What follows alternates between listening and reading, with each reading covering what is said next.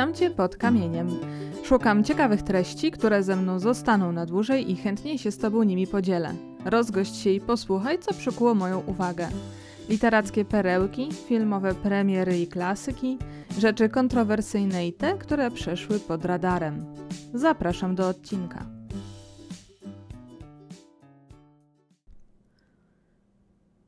Niektóre z książek Mastertona przypominają teksty napisane w rezultacie wyzwania lub zakładu.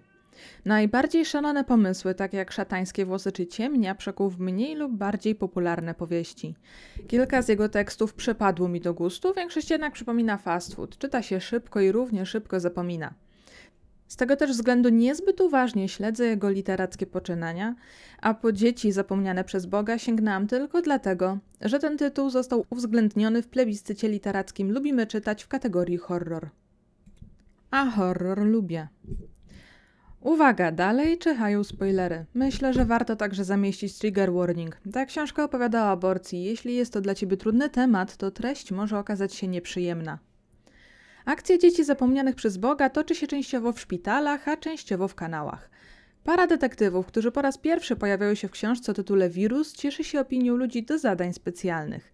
Jeśli policja ma sprawę, do której nie wiadomo jak się przymierzyć, przypisze do niej detektywów Perdow i Patel. Początkowo wydaje się, że spraw jest dużo, a każda kolejna dziwniejsza od poprzedniej i nie wiadomo w co ręce włożyć. Całe jednak szczęście, że za wszystkimi dziwnymi wydarzeniami w Londynie stoi jedna i ta sama sprawczyni. Z jednej strony mamy kanalarzy, którzy mierzą się z nie lada problemem. Zator z tłuszczu blokuje jeden z kanałów. Gdy specjalna ekipa bada sytuację na miejscu, atakują ich dziwne, jakby dziecięce, świecące w ciemności postaci. Na czas ataku lampy i latarki gasną, ludzie uciekają, brodzą w ściekach, a gdy docierają do drabinki, okazuje się, że brakuje jednego z ich towarzyszy. Mężczyzna znajdzie się później, oślepiony i pozbawiony nóg. Z drugiej strony mamy konflikt w lokalnej muzułmańskiej społeczności. Zazdrosny o dziewczynę chłopak atakuje i zabija rywala. Przyczyną jego gniewu jest fakt, że dziewczyna była z nim w ciąży i zdecydowała się na aborcję. Ta jednak nie zdaje się na nic, bo usunięty płód powraca i z powrotem zagnieżdża się w jej macicy. Scena, w której dziewczyna stara się wydobyć z siebie przepoczwarzony płód jest makabryczna na kilku poziomach. Jest to zwyczajnie przerażający temat. Intruz, który wdarł się w ciało młodej dziewczyny, a następnie się nim karmi, jak nie przymierzając larwy os, żywią się ciałami ich ofiar.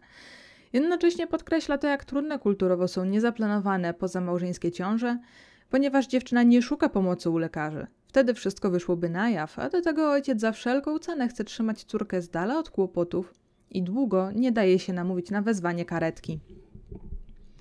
Z jeszcze innej strony mamy doniesienie ze szpitala, że straszliwie zdeformowany płód po cesarskim cięciu zniknął z izolatki.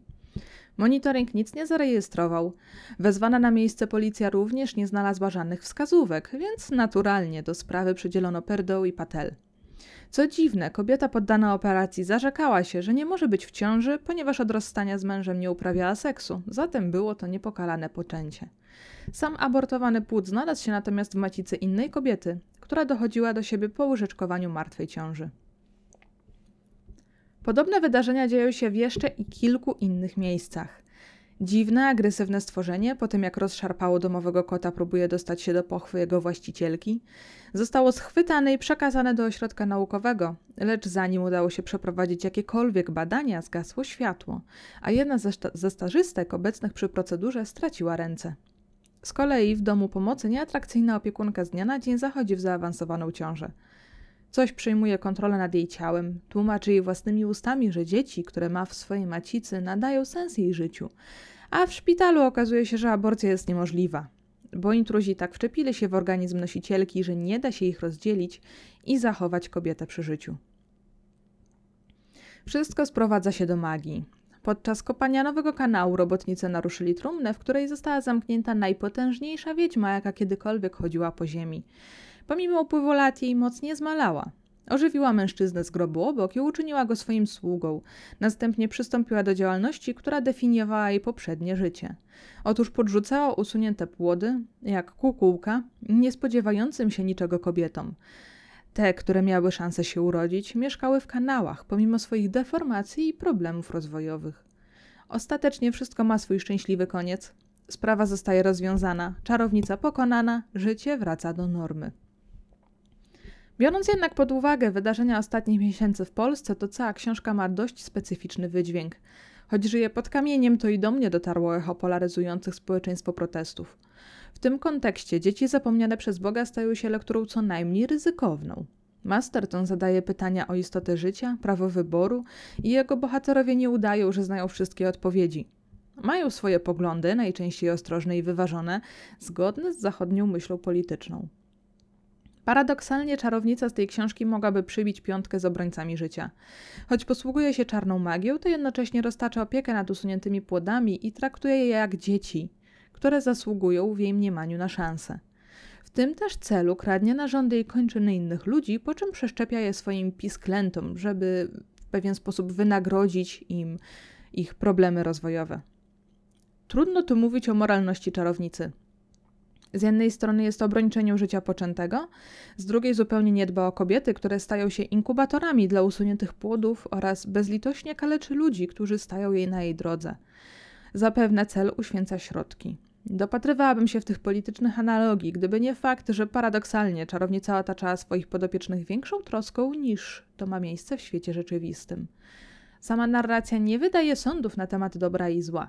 Detektywi usiłują rozwiązać sprawę i do tego sprowadza się ich zadanie.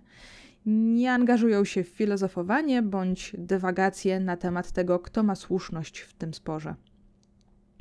Technicznie jest to ten sam Masterton co zwykle.